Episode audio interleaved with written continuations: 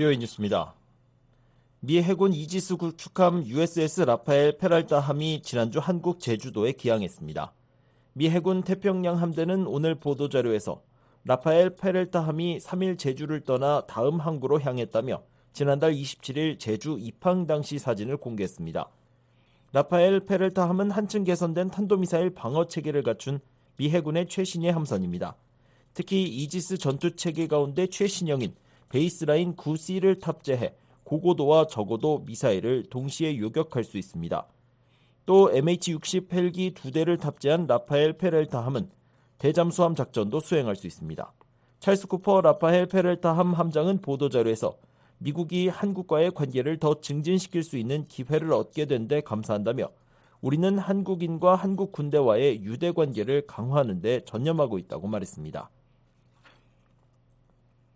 북한은 유엔과 국제사회가 미한 연합훈련의 중단을 촉구해야 한다고 밝혔습니다. 김선경 북한 외무성 국제기구 담당 부상은 오늘 북한 관영 조선중앙통신을 통해 발표한 담화에서 유엔과 국제사회는 조선반도 지역 정세를 극도로 가열시키며 대결 수위를 무책임하게 끌어올리는 미국과 남조선의 도발적 언동과 합동 군사연습을 즉각 중단할 때 대해 강력히 요구해야 할 것이라고 주장했습니다. 또한 필요하다면 누구라도 같은 방식으로 얼마든지 대응성 시위 행동을 할 수 있다며 그렇게 되면 결과는 아주 명백할 것이라고 위협했습니다. 앞서 주한 미군 사령부는 오는 13일부터 11일간 프리덤 실드, 즉 자유의 방패 미한 연합 훈련을 시작한다고 밝혔습니다. 이번 훈련은 실기동 요소와 구성 시뮬레이션을 통합하는 방식으로 진행됩니다. 마크 밀리 미 합참 의장이 시리아 북동부 미군 기지를 전격 방문했습니다. 로이터 통신에 따르면 밀리 합참 의장은 어제 미군 기지를 방문해 이슬람 순위파 무장단체 IS의 부활을 막기 위한 노력을 평가하고 무인기를 포함한 공격에 대한 미군의 안전 상황을 점검했습니다. 현재 IS는 러시아와 이란의 지원을 받는 시리아군과 미군이 주도하는 연합군의 영향력이 미치지 못하는 일부 지역에 남아 있습니다. 미군은 약 900명으로 알려진 이들 IS 잔당에 대한 소탕 작전을 벌이고 있습니다. 미국 관리들은 IS가 언제라도 위협으로 다시 부상할 가능성을 배제하지 않고 있는 것으로 전해졌습니다. 밀리 합참의장은 시리아에서 미군이 위험을 감수할 가치가 있느냐는 질문에 그것은 중요하다고 생각한다고 답했습니다. 그러면서 IS를 지속적으로 억제하고 계속해서 영내 친구와 동맹을 지원하는 것, 우리가 할 수 있는 중요한 일이라고 덧붙였습니다. 중국 정부가 올해 경제 성장률 목표치를 5% 안팎으로 제시했습니다. 리커창 중국 국무원 총리는 오늘 베이징 인민대회당에서 열린 전국 인민대표대회 전인대 업무보고에서 2023년 국내 총생산 GDP 성장률 목표를 5% 안팎으로 발표했다고 AP와 로이터 통신 등이 보도했습니다. 실제로 5% 성장을 달성한다면 지난해 3% 성장에 이어 1970년대 이후 두 번째로 낮은 수준이 될 전망입니다. 중국은 지난해 5.5% 안팎을 성장 목표로 제시했지만 제로 코로나 정책 등의 영향으로 실제로는 3% 성장을 기록했습니다. 목표치만을 놓고 본다면 1991년 제시된 4.5% 이후 가장 낮은 수준입니다.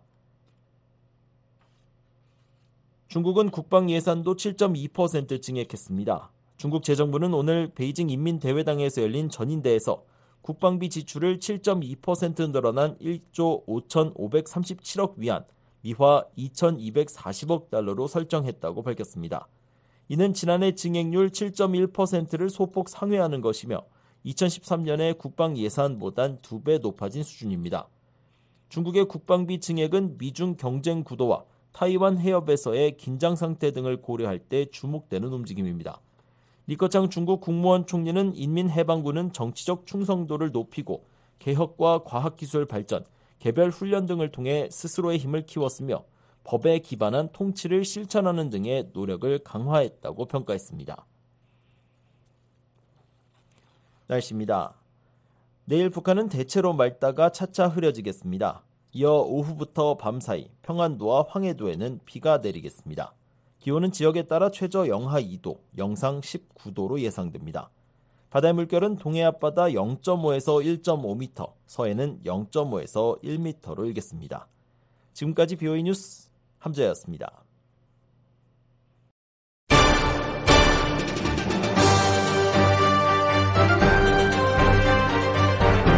뉴스 포커스.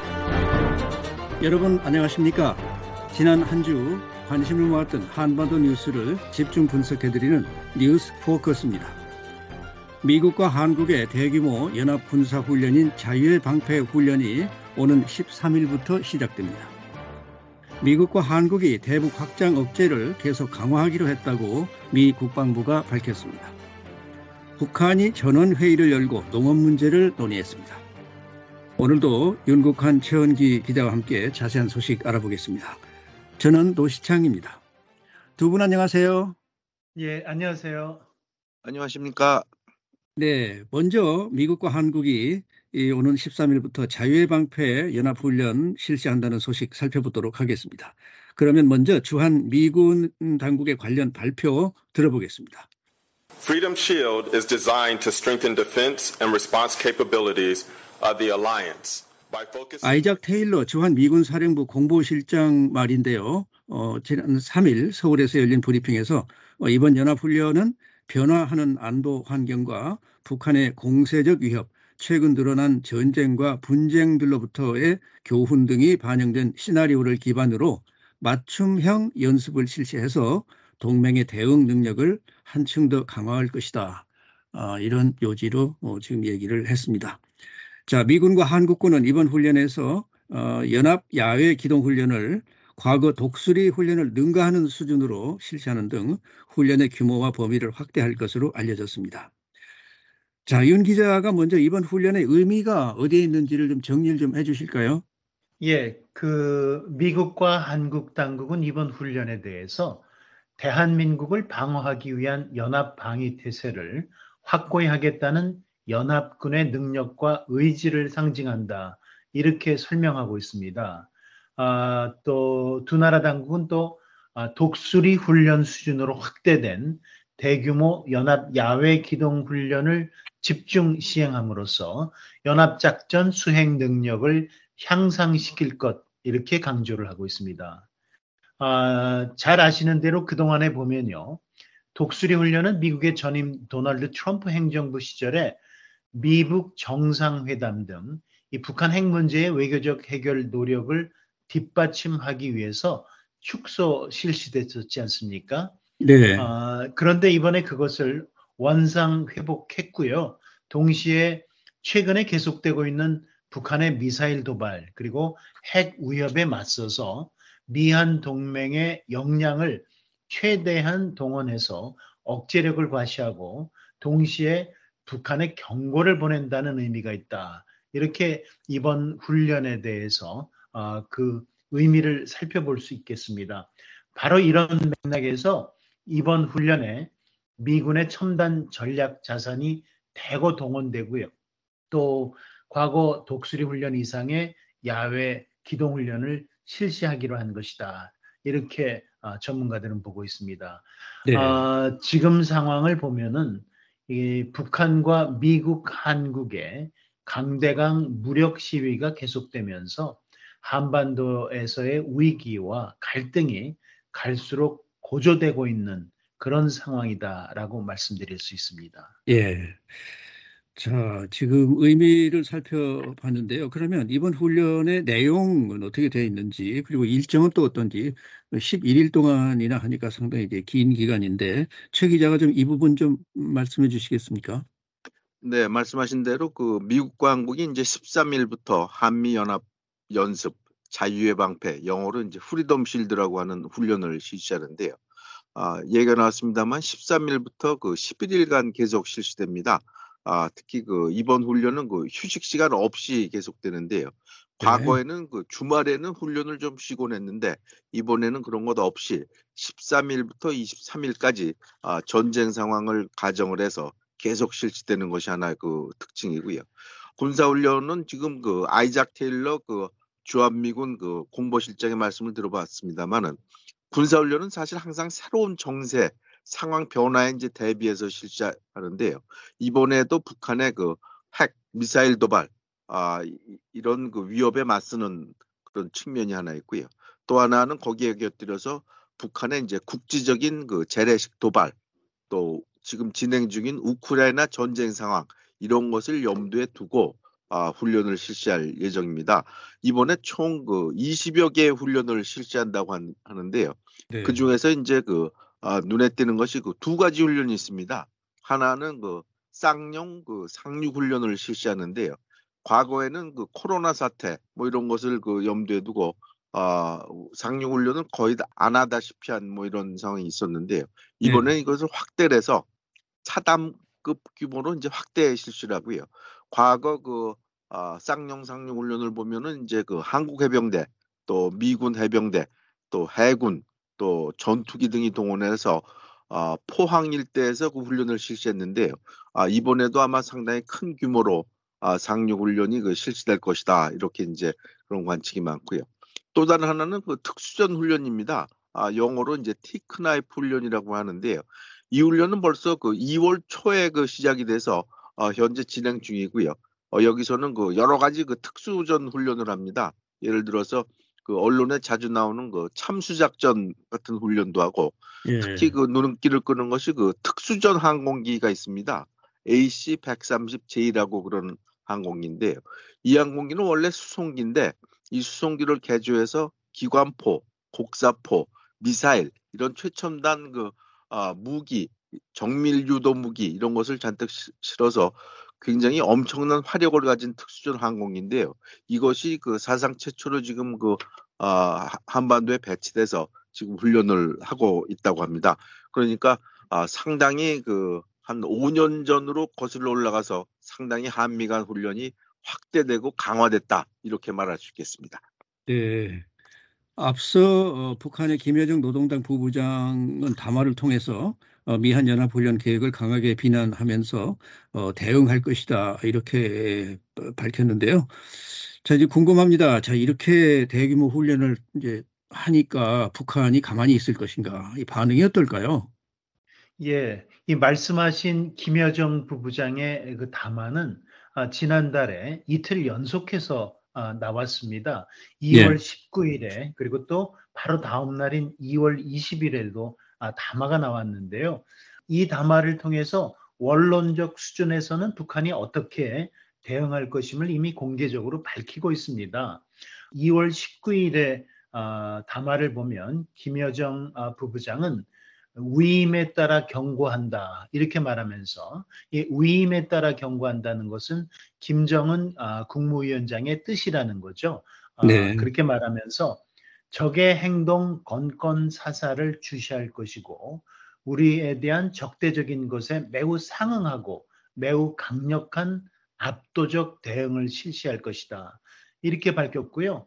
아, 바로 그 다음날 이런 그 입장 표현이 좀 모자랐는지 또다시 담화를 발표해서 태평양을 우리의 사격장으로 활용하는 빈도수는 미군의 행동 성격에 달려 있다. 이렇게 말하면서 어, 미국의 그 전략 자산 한반도 전개에 맞서서 군사적으로 대응할 것임을 분명히 밝히고 있습니다. 그러니까 네. 사실 이번 어, 미국과 한국의 연합 군사 훈련이 아, 상당히 확대된 그리고 또 내용이나 그 규모 면에서 아, 강화된 그런 형태로 진행된다고 하면 북한의 대응 역시 아, 지금까지와는 또 다른 차원에서 상당히 아, 강하게 아, 나올 것이다라는 그런 지적들이 있는데요.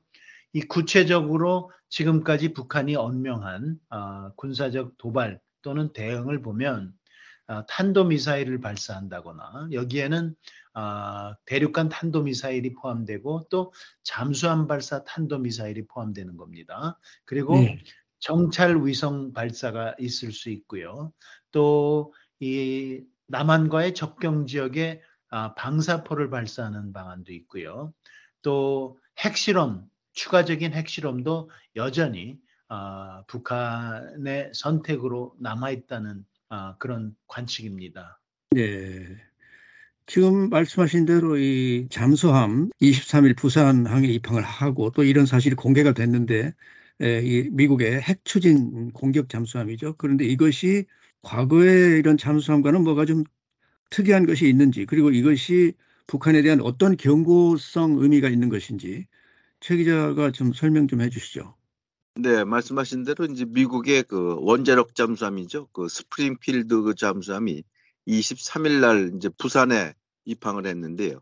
아, 이 스프링필드 아, 잠수함은 그 6,000톤급 잠수함이고요. 로스앤젤레스 그 공격형 잠수함입니다. 그리고 예. 아, 그 태평양을 담당하는 미국의 그 칠함대 소속이고요. 특히 이 잠수함에는 그 아, 사정거리가 한 3,000km나 되는 토마호크 미사일은 이제 수십 발 장착해 있는 상당히 그 아, 가공할 만한 그 전략 무기인데요. 어, 지금 눈에 띄는 것이 어떤 것이 있느냐 그러고 말씀하셨는데 잠수함 그 자체보다 이 사실을 그 공개한 것이 그 눈에 띄는 겁니다. 이 같은 네. 아, 전략 잠수함 또 군사 작전 이런 것은 사실을 아, 그동안 그 잘 공개를 안 하죠. 대개 하더라도 예. 조용히 그 입항을 하고 그런 것이 이제 과거 관례였는데 아, 지금 그 한미 연합 훈련도 공개하고 또 특수전 훈련, 티크나이프 훈련도 그 공개를 하고 네. 또 요번에 그 잠수함이 아, 부산에 입항했을 때 그 사진을 공개를 했습니다. 그래서 이것을 보고 일종의 아, 우리가 이것을 그 잠수함이 부산에 입, 입항을 했다 이런 것을 알렸는데요. 역시 이런 것은 그 북한에 대해서 어, 북한이 지난해 워낙 많은 그 미사일 도발을 했기 때문에 여기에 대응해서 우리가 이렇게 한국에 대해서 방위 공약, 공약을 지키고 확장 억제를 강화하고 또 이것을 하- 사실상의 행동으로 보여준다 이렇게 하는 아, 공개적인 그 대북 경고다 이렇게 전문가들은 보고 있습니다. 네. 최근 미국의 최첨단 정찰기들이 한반도 근처에서 자주 포착되고 있습니다. 아, 이것이 이 훈련을 앞두고 그 계획을 한 것인지 아니면 본래 예정이 돼 있는 것인지는 모르지만 이것들이 다 미사일 발사를 준비하는 것일까요? 어, 사실 그 미국의 최첨단 정찰기들이 어, 그 한반도 상공에서 감시 활동을 벌이는 것은 일상적인 일이다. 이렇게 어, 그 당국은 밝히고 있습니다. 네. 아, 이번에도 마찬가지죠. 특히나 아, 연합 군사 훈련을 앞두고 있고 미국과 한국이 또 북한이 계속해서 아, 이 군사 훈련과 관련한 아, 대응 아, 방안들을 위협하고 있는 이런 상황에서는 이런 최첨단 정찰기들이 그 동향을 감시하는 활동에 나서는 것은 사실 어, 굉장히 당연한 일이고 또 상식적인 일이기 때문에 어, 특별히 북한의 어, 그 미사일 발사 등 동향이 구체적으로 어, 파악된 때문인 것인지 여부는 알 수가 없습니다. 다만 어, 이런 움직임들은 앞서도 말씀드린 대로 상시적인 그런 활동이고 특히나 이런 아, 군사 훈련을 앞두고는 아, 북한의 동향 감시를 위해서 아, 더더욱 아, 그 자주 아, 이루어지고 있다 이렇게 판단됩니다. 네. 자, 잠깐 얘기를 좀 음, 다른 쪽으로 좀 돌아가 보겠습니다. 아, 미국 하원에서는 한국 전쟁 종전 선언과 평화협정 체결, 미국 연락사무소 설치 등을 촉구하는 법안이 재발의됐습니다. 이번에는 뭐 과거에도 이, 이뭐 안에서는 뭐 역시 그 마찬가지였겠지만 이번에 어떤 의원들이 참여를 하고 있는 것입니까? 네, 지금 말씀하신 대로 미 하원에서 이제 한국 전쟁을 그 공식적으로 끝내자 하는 종전선언, 또 예. 미북 평화 협정, 또 미북 연락사무소 설치 등을 촉구하는 이제 그 법안이 재발의 됐는데요. 아, 이것은 그 미국 민주당의 그 브래드 셔먼 하원 의원 아, 등이 그 주도를 하는 거고요. 아, 일부 그 공화당 의원, 앤디 빅스 의원도 참여를 해서 아, 이것에 그 서명한 의원이 총 19명이 참여를 해서 어, 한 건데요. 이것이 그 재발이 된 겁니다. 그러니까 처음 나온 게 아니라 아, 네. 다시 이제 그 나, 나왔다 그런 얘기인데요. 처음에는 그 2021년 5월에 이제 처음 발의를 했고요. 어, 그래서 여기에 대해서 처음에는 상당히 그 언론의 주목을 받았는데 아, 이것이 그 민주당 안에서 민주당 주류의 호응이 없고 또 공화당도 이것을 그 아, 반대하는 그런 분위기라서 아, 의회에서 그 외교위원회 문턱을 넘지 못했습니다. 그래서 어, 상임위원회만 있다가 아, 이것이 그 자동 폐기될 그런 상황에 몰렸는데요. 아, 그래서 이 같은 의안을 발의한 그 브래드 셔먼 의원이 다시 한번 이 법안을 그 죽이지 말고 다시 한번 계속 추진해 보자. 아, 이런 뜻에서 이제 재발의를 하게 된 건데요. 지금 아시다시피 그 2021년하고는 상황이 굉장히 그 많이 바뀌었습니다. 지금 그래서 예.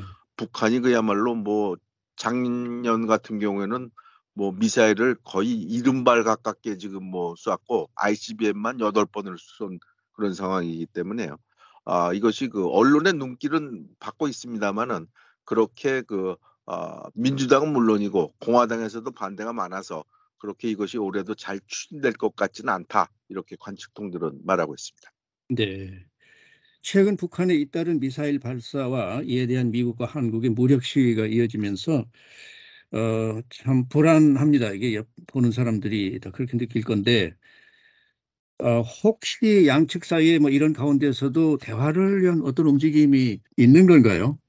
예, 뭐 물밑 접촉이 있는지 여부를 알 수는 없겠지만 아, 사실 아, 아무런 대화를 위한 움직임은 아, 보이지 않고 있습니다.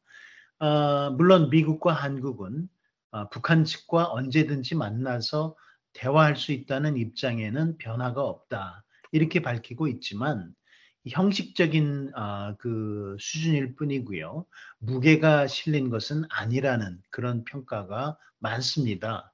아, 북한 역시 아, 대화 의사나 의지는 전혀 보이지 않고 있는 상황이고요. 오히려 어, 김여정 아, 당 부부장은 최근 담화에서 미국의 전제 조건 없는 대화 제안에 대해서 헛소리라며 일축했습니다. 네.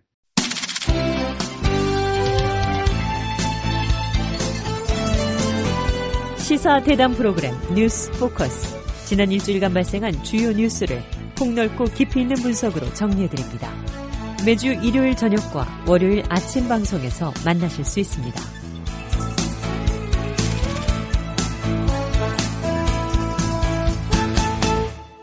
자, 그러면 이번에는 다음 음, 소식으로 넘어가 보겠습니다. 미 국방부가 지난달 28일 미국과 한국이 대북 확장 억제를 계속 강화할 필요성에 동의했다고 발표를 했습니다. 아, 패트릭 라이더 국방부 대변인의 말 들어보겠습니다. We will, as you do, as you highlighted, we did conduct uh, a successful discussion in regards to various approaches on the alliance. 라이더 대변인은 최근 워싱턴에서 실시된 미국과 한국의 확장 억제 운영 연습에 대해 설명을 하면서 북한의 핵 미사일 역량 강화에 대응해서 양측이 확장 억제를 계속 강화해야 되겠다는 그 필요성에 에, 뜻을 같이 했다, 의견을 같이 했다 이렇게 에, 말을 하고 있습니다. 저희 미국과 한국이 어, 확장 억제를 계속 강화한다는 것인데 그 의미가 어디에 있습니까? 예, 확장 억제라고 하는 것이 이제 북한의 핵 위협이나 또는 그 실제로 그 핵을 사용할 가능성에 아, 대비해서 여기에 대응책을 아, 마련한다는 것 아니겠습니까? 예, 예. 아, 바로 그런 의미에서 이 확장 억제를 계속 강화한다는 것은 아, 이런 위협 그리고 그 가능성에 대비한 대응도 계속해서 수위를 높이겠다는 겁니다. 아, 그 미국이 확장 억제와 관련해서 아, 강조하고 있는 것이 이제 한국과의 연합 군사 훈련 그리고 또 한반도 내 전략 자산 아, 배치가 아니겠습니까? 아, 네. 이런 것이 이제 주요 그 확장 억제의 수단인데요. 그럼에도 불구하고 한국 내 일각에서는 이 자체 핵무장을 아, 주장하거나 또는 미국의 전술핵 재배치를 주장하는 목소리가 끊이지 않고 있는 상황 아니겠습니까? 네, 아, 네. 바로 이런 아, 아, 때문에 미국은 아, 확장 억제를 계속 확대하는 방식으로 미국의 대한 방위 공약의 신뢰도를 높이고 또 아, 한국에 대한 방위 공약이 철통 같다는 점을 강조하고 있는 겁니다. 그러니까 네. 아, 그 일각의 한국 내 일각의 아, 불안정한 그런 아, 불안한 목소리들을 예. 아, 잠재우고 방위 공약을 좀 더 확인하는 그런 의미가 있는 것이죠. 네, 네. 그러니까 걱정하지 마라. 이제 그런 것을 다시 한번 이제 일깨워주는 그런 것인 것 같은데요. 한국은 북한의 핵 위협에 대응하기 위해서 핵 공동 기획, 공동 실행 어, 또는 전술 핵 재배치를 원하는 것으로 이렇게 전해지고 있습니다. 자, 그런데 과연 그 수준까지 강화가 될 수 있을까요? 그건 좀 두고 봐야 될 문제입니다. 말씀하신 대로 이제 북한의 그 핵 미사일 위협이 지난해 상당히 그 아, 심했었죠. 그렇기 때문에 예. 한국 정부는 그 아, 미국에 대해서 아, 상당히 그 강력한 그 확장 억제를 요구하고 있습니다. 그래서 아, 단적인 예로 아, 윤석열 한국 대통령이 1월에 아, 언급한 것이 그 지금 말씀하신 핵 공동기획, 공동관리 그리고 전술핵 재배치 수준 이 정도의 그 굉장히 강력한 그 아, 실질적인 내용이 있는 확장 억제를 좀 해줬으면 좋겠다 이런 것을 아마 아, 공개적 비공개적으로 이제 미국에 전달한 것으로 알, 알려졌고요.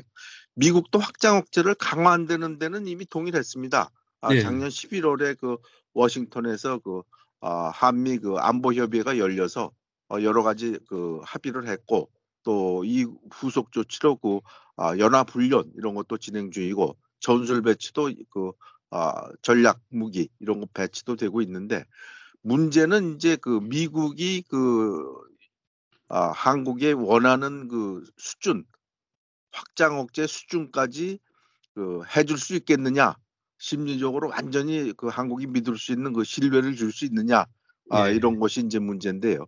어, 전문가들은 이와 관련해서 이제 그 두 가지 얘기를 하고 있습니다. 하나는 아, 한미 간에 지금 여러 가지 그 아, 핵협의, 그 억제 협의체 이런 것들이 있습니다. 그런데 이것을 아, 이것이 지금 한미 간의 그 안보 협의회처럼 아, 간헐적으로 만나거나 1년에 한 번 정도 만나서 아, 북한 핵 위협을 논의하는 그런 수준인데 이런 것을 좀 격상을 해서 어, 상설위원회, 상설협의체를 만들어서 어, 북한의 핵 미사일 위협이 있을 적에 즉각 양측의 정책적 차원에서 논의를 하는 것이 좋겠다 이런 의견이 하나 있- 있고요. 또 다른 하나는 그 전술 재배치입니다. 아, 전술핵 재배치 문제인데요. 아, 과거에는 그 미국이 전술핵 배치 이것은 그 군사적으로 별 좋은 게 아니다. 이런 그 얘기를 하고 그랬는데 최근에 워싱턴 기류를 보면 전술핵 배치는 아니더라도 전술핵 재배치에 필요한 사전 준비 예를 들어서 어, 전술핵 무기를 한국에 갖다 놓을 경우에 이것을 무슨 뭐 창고나 어디에 군 막사에 둘 수는 없으니까 이것을 어디에 어떻게 우리가 두는지 이런 사전 논의를 해보자 이런 수준까지 지금 그 얘기가 나오고 있는데요. 이것이 과연 그 어, 한미 간의 협의를 지금 계속하고 있, 있는데 이것이 그 미국이 한국의 이 같은 의구심 이런 것을 어떻게 아, 충족시킬지 상당히 그 주목되는 그런 내용입니다. 네. 예, 그 관련해서 좀 어, 첨언을 하자면요. 사실 예. 한국 내에서 핵무장론 또는 전술핵, 미국의 전술핵 재배치 이런 주장은 아, 그 핵으로서 핵을 억제한다는 아, 그런 아, 의미도 없지 않겠지만 그것보다는 이제 아, 북한에 대해서 아, 한국의 핵무장 또는 핵 재배치 또는 아, 이런 것들을 주장하는 것이 북한뿐만 아니라 중국에도 상당한 경각심을 불러일으킬 수 있다는 아, 그런 말하자면 아, 그 분석과도 좀 무관하지 않다 이렇게 말씀드릴 수 있습니다.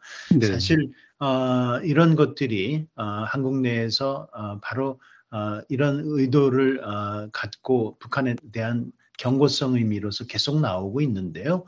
아, 미국의 입장은 그렇습니다. 이 주한 미군의 존재 자체가 미국의 입장에서는 가장 강력한 한국에 대한 방어 공약입니다. 그러니까 주한 미군이 아, 존재하고 있고 그 다음에 아, 미국과 한국의 상호 방위 조약이 존재하는 상황에서 미국이 아, 북한의 위협에 아, 직면해서 어, 어떤 수단을 동원해서든 여기에 대해서 한국 방위에 나선다고 하는 것은 사실 아, 그 과거에도 변함없는 일이고요. 지금도 계속해서 확인하고 있지 않습니까? 네, 네. 아, 그렇기 때문에 이런 맥락에서 아, 미국은 아, 전술핵 재배치라든지 또 핵무장론 한국 내에서 이런 거에 대해서 아, 상당히 부정적이다 이렇게 아, 말씀드릴 수 있습니다.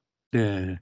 자, 이렇게 여러 가지 이 안들이 나오고 있는 중에 요즘 또 음, 미국 일각에서는 아시아판 핵기획 그룹과 비슷한 협의체를 만들어야 한다. 어, 이런 주장도 있는데요. 이것이 과연 뭐 현실성이 있는 것인지, 이, 또 그것이 과연 어, 그렇게 할 만한 가치가 있는 것인지, 뭐 이런 건 어떻게 볼 수 있을까요? 예, 그 이런 주장은 사실 미국 내 보수 성향 싱크탱크의 전문가가 어, 최근에 제기를 했지만 그 핵심은 이제 어, 북한과 중국의 위협에 아시아의 미국의 동맹국 한국과 일본이 함께 연대해서 어, 대응해야 된다는 그런 주장 아니겠습니까? 예. 미국이 유럽 국가들과 그 나토라는 안보 기구를 통해서 러시아에 대응하는 것처럼 아시아에서도 어, 중국의 위협 그리고 북한의 핵 위협에 어, 맞서서 어, 미국이 한국, 일본 등과 연대해서 어떤 어, 핵기획 그룹이든 그것이 이름이 어떻든 뭔가를 해야 되지 않느냐 협의체를 어, 만드는 게 좋지 않겠느냐 이런 주장인데요. 네. 어, 현재로서는 어, 개인적인 주장에 불과한 상황이고요. 소수의 목소리에 불과합니다. 한국이나 일본 등 그 미국 동맹국들의 입장에서도 이 최대 교육국의 하나인 중국에 맞서기 위한 핵 협력 기구를 결성하는 것은 어, 적지 않은 부담이 될 것이라는 그런 전문가들의 분석이 많이 있습니다. 네. 자, 이렇게 연합 연습도 하고 뭐 여러 가지 또 얘기들이 나오는데 이렇게 보면 이 한반도에서 위기가 참 고조되는 그런 상황인데 특히 지금 이제 3월 이제 막 시작이 됐는데 이달의 위기 상황이 어느 때보다 높아지지 않을까 뭐 우려하는 사람들이 많이 있지 않습니까? 어떻게 될까요?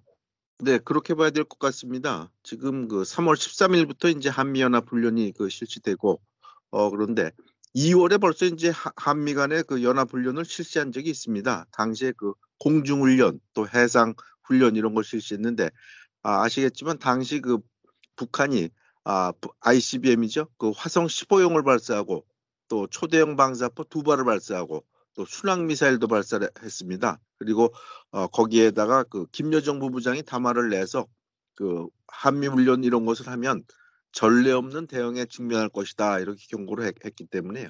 이번 훈련에도 북한이 아, 2월처럼 ICBM 또 방사포 미사일 이런 것을 쏘게 되면 3월에도 상당히 그 한반도 긴장이 고조될 것이다 이렇게 전문가들은 전망하고 있습니다.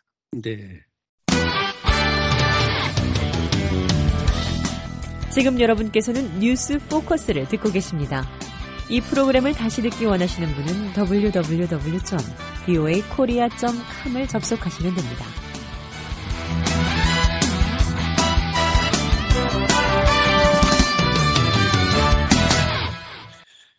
자, 그러면 이번에는 음, 북한 내부 소식 좀 살펴보겠습니다. 북한 노동당 전원회의가 열렸습니다. 지난달 26일부터 평양에서 나흘간 아, 열렸는데요. 여기서 농업 문제를 논의했다고 합니다.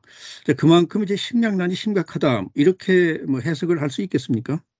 예, 그렇습니다. 북한의 식량난이 심각하다는 건 사실 어제 오늘의 일이 아니고요. 최근 들어서 더 지금 문제가 아, 심화되고 있지 않느냐 그런 관측들이 많이 나오고 있습니다. 아, 이 우선 어, 이번에 그 전원회의가 두 달 만에 아, 또다시 열린 것 자체가 아, 이례적이다라는 분석이 있습니다. 농업 문제를 논의하기 위한 아, 전원회의입니다. 아, 그리고 또 어, 이 북한의 당 정치국은 어, 이 개최와 관련해서 어, 농업 발전에서의 근본적인 변혁을 강력히 추진하기 위한 전환점이 필요하다. 이렇게 어, 공개리 발표를 하고 있지 않습니까? 네. 이것은 이제 어, 생산성을 높여야 된다라는 의미니까 그만큼 어, 식량 부족 현상을 애둘러서 표현한 것이다. 이렇게 볼 수 있습니다.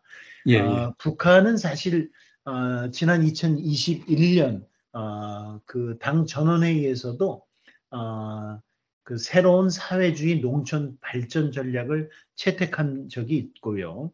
그 핵심 내용은 식량 문제 해결이었습니다.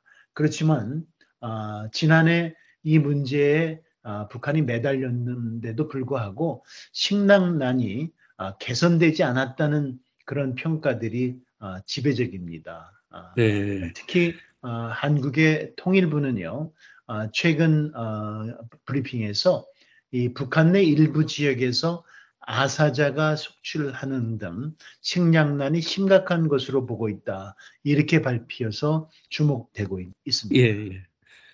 북한 언론에 따르면 김정은 위원장이 이 회의에서 알곡 고지를 점령하자 아, 이렇게 그 목표를 제시한 것 외에는 구체적인 실행 전략은 없었다고 하는데요.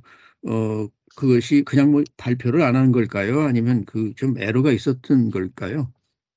네, 이것이 상당히 이제 뭐 그 주목되는 대목인데요. 말씀하신 대로 이제 나흘간 농업 문제를 주제로 그 어, 얘기를 했다 그러니까 상당히 많은 얘기를 한 것 같은데 한동안 그 김정은 위원장이 알곡 고지를 점령을 해라. 그러니까 이제 뭐 쌀이든 강냉이 옥수수를 많이 생산해라 그런 얘기를 했는데 어떻게 이것을 많이 생산하느냐, 증산하느냐 거기에 대한 구체적인 방도는 전혀 지금 나오지 않고 있습니다. 아 그렇기 때문에 어, 외부에서도 왜 이런 건가 이렇게 좀 궁금증이 있는데요.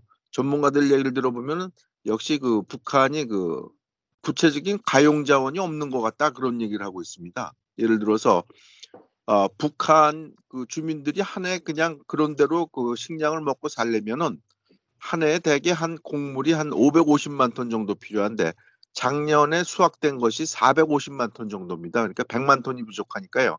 예. 이것을 그 수급을 그 맞추려면은 수십만 톤 해서 한 100만 톤 정도를 어, 외부에서 그 수입을 하든가 아, 뭐 얻어오는 수밖에 없습니다. 중국이든 뭐 국제사회든 어, 이것을 얻어와야 되는데 아마 그 수입하려면 돈이 상당히 들어갈 텐데 이 돈이 없어서 그런 게 아닌가 아, 그런 게 하나 있고요. 또 다른 하나는 이제 비료 문제입니다. 증산을 하려면은 무엇보다 비료가 필요한데 예, 아, 네. 북한이 그한한해 필요한 비료가 한 58만 톤 정도입니다. 그런데 생산해야 될 실제로 나오는 비료 생산량이 한 10만 톤밖에 안 됩니다. 그러니까 예. 적게 잡아도 한 2, 30만 톤의 비료를 어디서 수입을 하거나 얻어와야 되는 그런 상황인데 이건 역시 그 상당히 돈이 필요하고 그런 거기 때문에 북한이 그 돈이 없기 때문에 이 같은 그 시- 구체적인 실행 방안을 내놓지 못하는 게 아닌가 이렇게 외부에서는 보고 있는데 실제로 어떤 건지는 상당히 그 주목되는 그런 상황입니다. 네.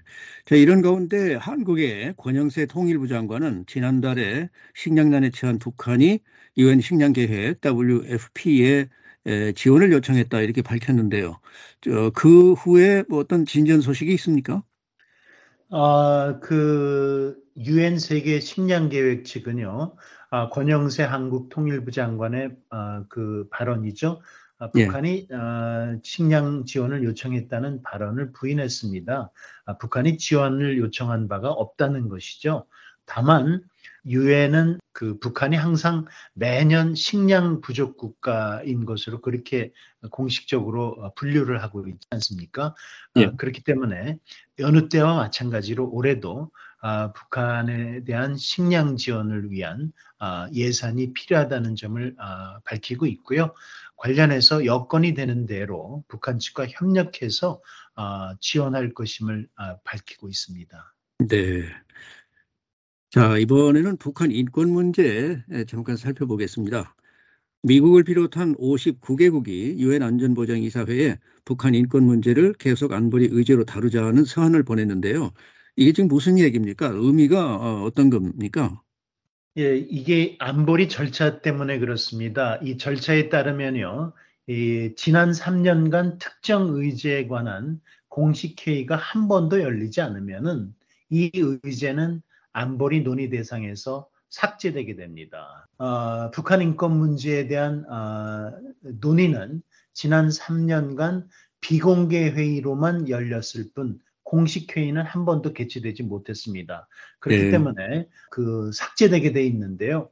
다만 안보리 이사국 중에 어느 한 나라라도 이 삭제에 반대한다는 입장을 밝히면은 그 다음 해에도 이 의제가 안보리 논의 대상으로 남을 수 있게 되는 겁니다. 네. 어, 이번에 어, 미국과 어, 알바니아 그 두 안보리 이사국이 어, 다른 나라들 한국을 포함한 59개국과 함께 어, 북한 인권 문제를 안보리 의제로 남겨두도록 요청하는 내용의 공동 서한을 안보리 의장국에 제출했고요. 이에 네. 따라서 안보리 그 아, 절차에 따라서 올해도 아, 안보리에서 북한 인권 문제는 아, 의제로 다뤄지게 됐다는 그런 내용입니다. 네. 자, 최근 워싱턴에서는 유엔 북한 인권조사위원회 COI 설립 10주년을 맞아서 세미나가 열렸습니다. 아, 이 자리에 참석한 마이클 커비 전 유엔 북한 인권조사위원장 말 좀 직접 들어보겠습니다. And therefore, in breaking through the barrier of indifference that tends to come with 커비 전 위원장은 국제 문제에 흔히 따라오는 무관심의 장벽을 돌파하는 데 있어 우리는 안보와 인권과 관련해서 우려하는 공동체들은 물론 국제사회와 다시 관여할 수 있는 새로운 방법을 찾기 위해서 노력해야 한다. 아, 이렇게 강조를 했습니다. 이 유엔 음, 북한 인권조사위원회는 지난 2014년에 최종 보고서에서 북한 인권 침해 가해자들에 대해서 책임 추궁을 권고를 했는데요. 자, 이 책임 추궁 부분에서 그 후에 좀 어떤 진전이 있었습니까? 진전이 별로 없었습니다. 지금 말씀하신 대로 그 유엔 그 북한 인권조사위원회 영어로 COI라고 하는 것에 예. 아, 이것이 굉장히 그 중요한 그 북한 인권 문제의 그 의미를 가졌는데요. 첫째는 그 보고서를 만들었습니다. 그래서 그냥 그 보고서를 만든 것이 아니라 북한에서 살았다가 탈출한 탈북자 아, 이런 분들을 여러 번 인터뷰를 해서 북한 인권의 그 실태에 대해서 정확하게 그 기술하는 그런 보고서를 만들어서 돌렸고요. 어, 그리고 북한의 인권 사항이 워낙 열악하기 때문에 이것을 그냥 내버려 두지 말고 북한 인권을 그 침해하는 이런 사람들을 책임을 추궁을 해야 된다. 아, 구체적으로 말씀드리면 아, 국제형사재판소나 이런 쪽에다가 회부를 해서 책임을 묻자 이런 그 주장을 해서 당시에 큰 그 여론의 관심을 받았는데요. 문제는 그 뒤로 이것에 대해서 그 별다른 그 진전이 없었습니다. 왜 그러냐면 아, 책임자 추궁을 하려면은 유엔의 그 아, 안보리 상임이사국들이 찬성을 해야 되는데요. 아, 짐작하신 대로 중국, 러시아 등이 여기에 대해서 반대를 했기 때문에 아, 보고서를 내고 그 같은 주장을 아, 한 것까지는 진전이 있었는데 그 뒤로 이 문제에 대해서 별다른 진전이 없는 그런 상황입니다. 예. 자, 오늘은 미국과 한국이 오는 13일부터 대규모 연합군사훈련에 돌입한다는 소식과 양국이 대북 확장 억제를 계속 강화하기로 했다는 소식, 그리고 북한에서 전원회의가 열린 소식 등에 대해서 자세히 알아봤습니다. 지금까지 윤국한 기자, 최연기 기자, 그리고 진행의 노시창이었습니다. 뉴스 포커스를 마치겠습니다.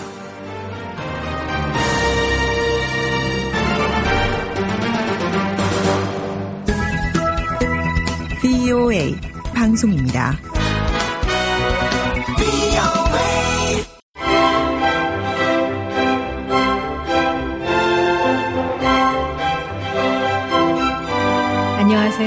백악관의 안주인들의 부지영입니다. 15대 제임스 뷰캐넌 대통령은 평생 결혼하지 않고 혼자 살았습니다. 뷰캐넌 행정부 때 백악관 안주인 역할은 조카 딸 해리어트 레인이 맡았는데요. 백악관의 안주인들, 오늘은 해리어트 레인에 관해 전해드립니다.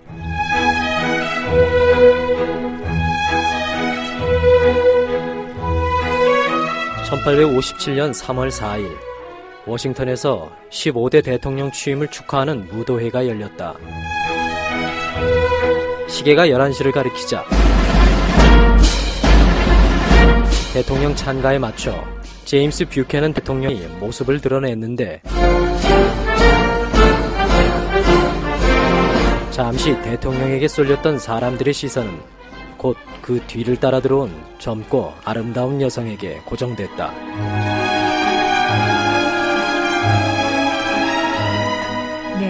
이 여성의 이름은 해리어트 레인, 제임스 뷰캐넌 대통령의 조카였습니다. 해리어트는 1830년에 뷰캐넌 대통령의 여동생 제인과 그 남편 엘리어트 레인 사이에서 태어났는데요.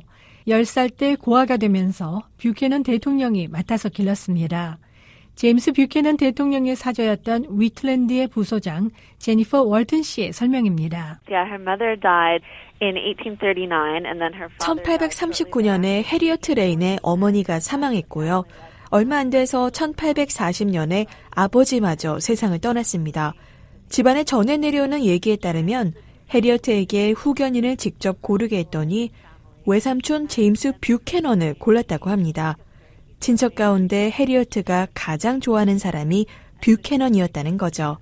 해리어트의 가족은 제임스 뷰캐넌의 집에서 그리 멀지 않은 곳에 살았습니다. 뷰캐넌이 자주 해리어트의 집을 방문하곤 했죠.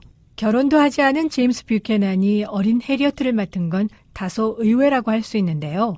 제임스 뷰캐넌이 평생 결혼을 하지 않은 이유는 무엇인지 잠시 살펴볼까요? Yes, there are some rumors about his early life. We do know that he 제임스 뷰캐넌의 젊은 시절과 관련해서 몇 가지 소문이 있죠.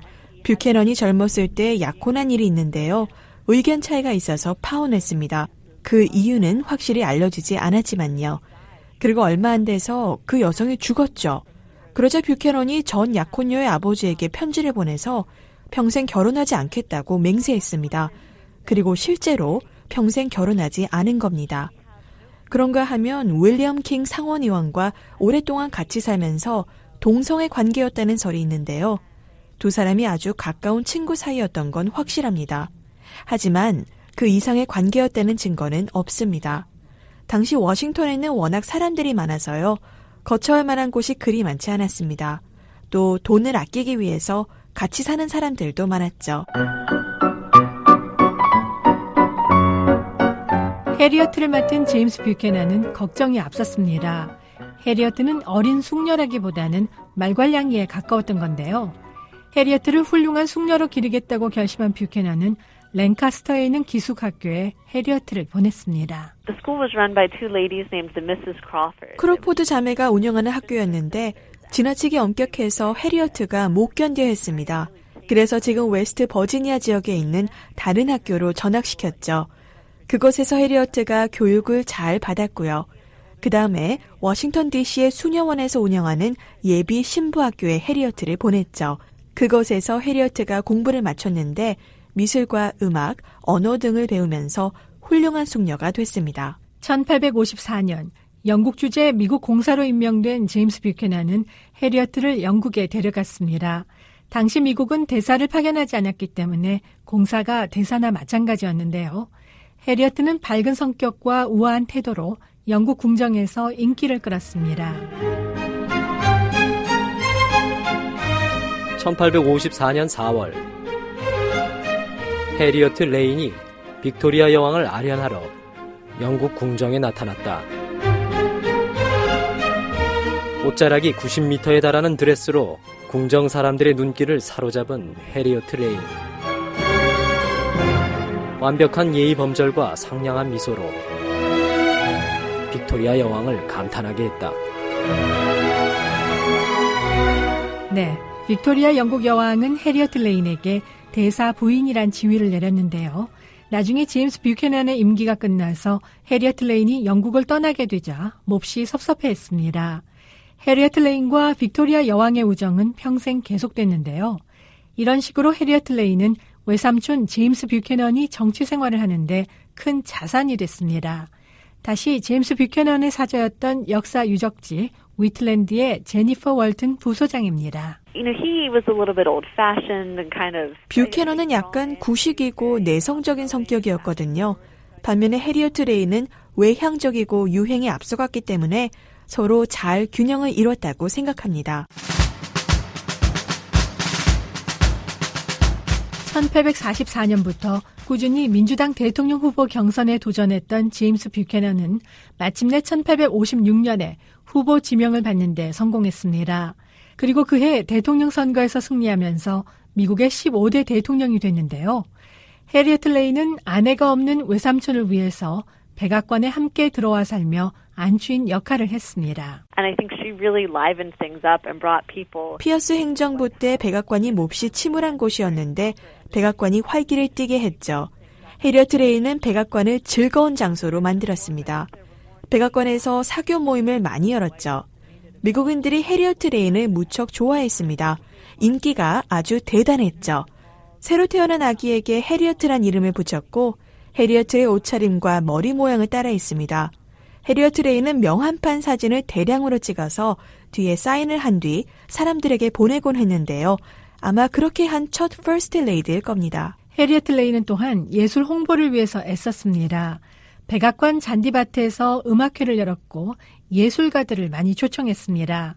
또 원주민 인디언들의 복지를 위해서도 노력했는데요.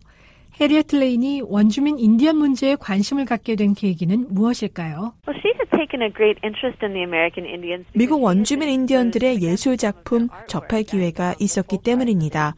해리어트는 원주민 인디언 예술을 매우 흥미롭게 생각했고요. 다른 사람들도 관심을 갖길 바랐습니다. 원주민 인디언 미술을 조사하면서 그들이 처한 사회적 조건과 생활 여건에 관해서도 알게 됐고요. 그러면서 미국 원주민 인디언들의 복지 향상과 그들 작품의 예술성을 알리기 위해서 애쓰게 된 거죠. 해리어트 레인은 영국에 있을 때부터 미술품을 수집했는데요. 해리어트가 수집한 미술 작품은 유언에 따라서 나중에 워싱턴의 코코란 미술관과 스미소니안 박물관에 기부됐습니다. 해리어트 레인은 또 교도소 개혁과 의료 개혁 등을 위해서도 힘썼습니다. But I think the biggest thing she did at that time was give people 하지만 해리어트 레인이 한 일 가운데 가장 큰 일은 사람들에게 희망을 준 거라고 생각합니다.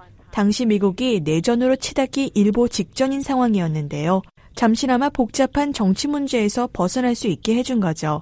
여러 가지 멋진 행사를 열어서 사람들이 즐거운 시간을 보낼 수 있게 했죠. 사람들 기분을 다소 북돋아줬습니다. 해리어트 레이는 백악관에서 만찬을 열 때 자리 배치에 무척 신경을 썼습니다. 정치적으로 반대 입장에 있는 사람들이 옆에 앉아서 서로 얼굴을 붉히는 일이 없게 했는데요. 이런 해리어트의 노력에도 불구하고 뷰캐넌 행정부 때 남부 7개 주가 미 연방에서 탈퇴했습니다. 1861년 대통령 자리에서 물러난 제임스 뷰캐넌은 해리어트와 함께 펜실베니아 랭카스터군의 사저 위틀랜드로 돌아왔습니다. 무슨 일이 있어도 내 곁을 떠나지 않겠다는 네 말이 진심이란 걸 난 안단다. 하지만 네가 그러길 바라는 건 너무 이기적인 생각인 것 같구나. 내가 오랫동안 네 결혼을 소망해 왔다는 걸 너도 잘 알잖니. 너한테 걸맞는 사람이 나타난다는 말이지. 내가 죽기 전에 네가 정착하는 걸 봤으면 좋겠다. 존스톤과 함께라면 네가 행복한 결혼 생활을 할 수 있을 것 같다. 1865년 10월 조카 해리어트 레인이 잠시 집을 비웠을 때 제임스 뷰캐넌이 보낸 편지 내용입니다. 해리어트 레인은 1866년에 만으로 35살이 넘어서야 결혼했는데요. 당시 대부분의 여성은 20대 초반에 결혼했는데 해리어트 레인이 이렇게 늦게 결혼한 이유가 궁금합니다. 다시 제니퍼 월튼 씨의 얘기를 들어보시죠. He cautioned her to wait to marry until she was a little bit older. To 좀 나이가 들어서 신중하게 배우자를 고를 수 있을 때까지 결혼을 늦추라고 제임스 뷰캐넌이 조언했습니다. 해리어트 레인은 헨리 엘리어트 존스톤이란 메릴랜드 볼티모어 출신 남성과 결혼했는데요. 두 사람은 어렸을 때부터 아는 사이였습니다. 제임스 뷰캐넌과 해리어트 레인이 즐겨 찾았던 펜실베니아 휴양지에서 어렸을 때 처음 만났죠. 그 뒤 멀어졌다가 나중에 같은 휴양지에서 다시 만난 겁니다. 해리어트는 1866년 1월에 결혼할 때까지 위틀랜드에서 외삼촌과 같이 살았습니다. 쿠바로 신혼여행을 다녀온 뒤에는 볼티모어에 정착했죠. 결혼 문제에 있어서는 해리어트가 외삼촌의 조언을 들었지만 두 사람 사이에 의견 대립이 전혀 없었던 건 아닙니다. 조카 딸을 보호하기 위해서 애썼던 제임스 뷰캐넌은 해리어트에게 온 우편물을 먼저 뜯어보고 사생활에 간섭하곤 했는데요. 해리어트는 외삼촌의 그런 행동에 반발하곤 했습니다. 하지만 해리어트 레인은 제임스 뷰캐넌의 인생에서 훌륭한 동반자 역할을 했는데요. 사려 깊고 신중한 성격이었기 때문에 뷰캐넌 대통령이 해리어트의 의견을 높이 샀습니다. Her life was marked by a lot of tragedy. She lost. 사실 해리어트의 삶은 비극으로 얼룩졌습니다. 가까운 사람들을 모두 잃었죠. 어려서 부모를 잃었고요. 아들들과 남편도 다들 일찍 세상을 떠났습니다. 하지만 해리어트 레인은 그런 일들로 무너지지 않았습니다. 개인적인 슬픔을 다른 사람을 위해 일할 수 있는 기회로 돌렸죠. 그것이 해리어트 레인의 훌륭한 점 가운데 하나라고 생각합니다.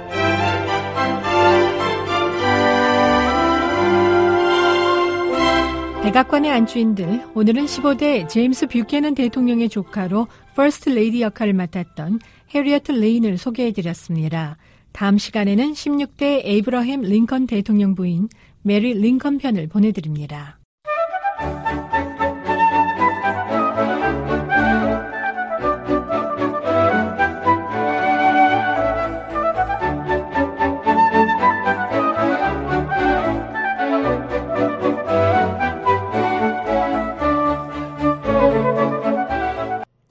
VOA 뉴스입니다.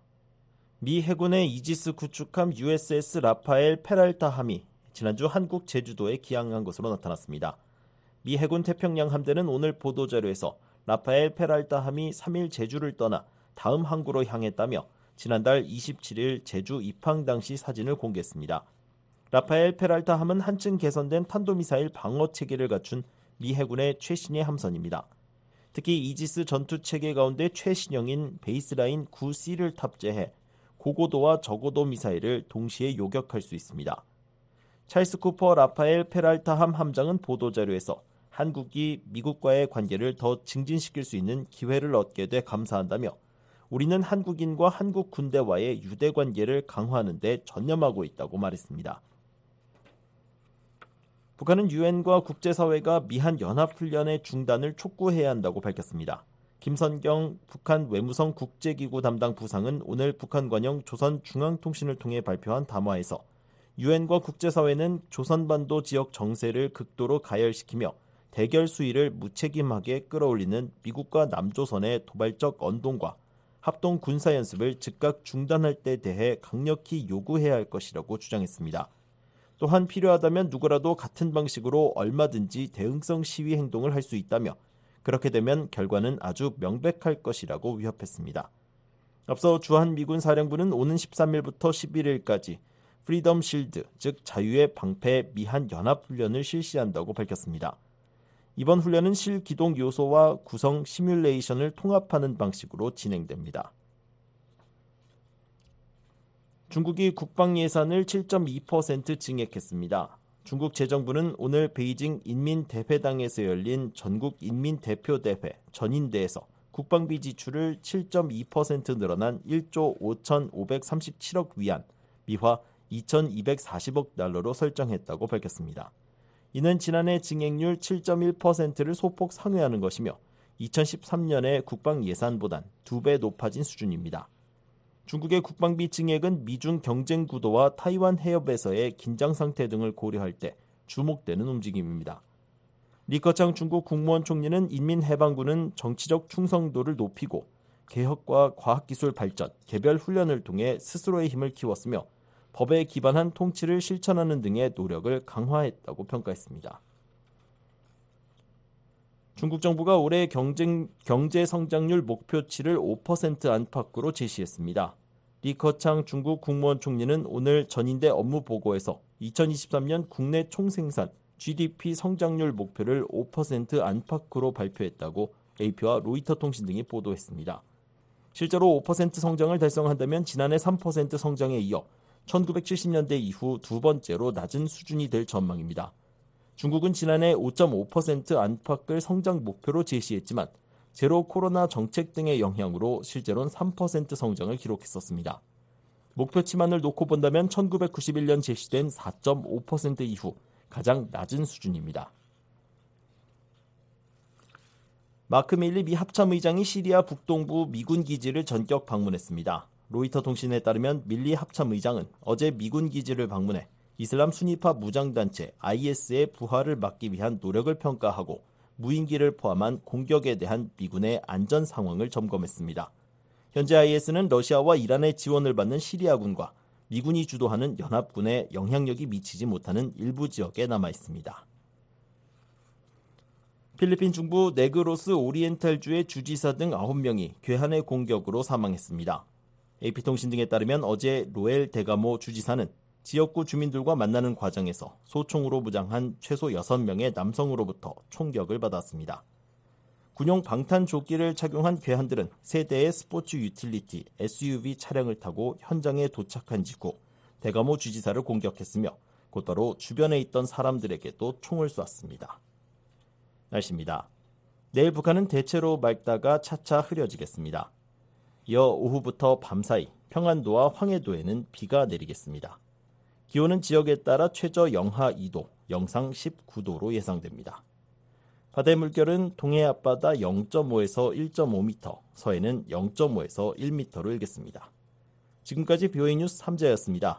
3월 5일 일요일 BOA 저녁 방송을 모두 마칩니다. 청취자 여러분 고맙습니다. 다음 방송 시간까지 안녕히 계십시오.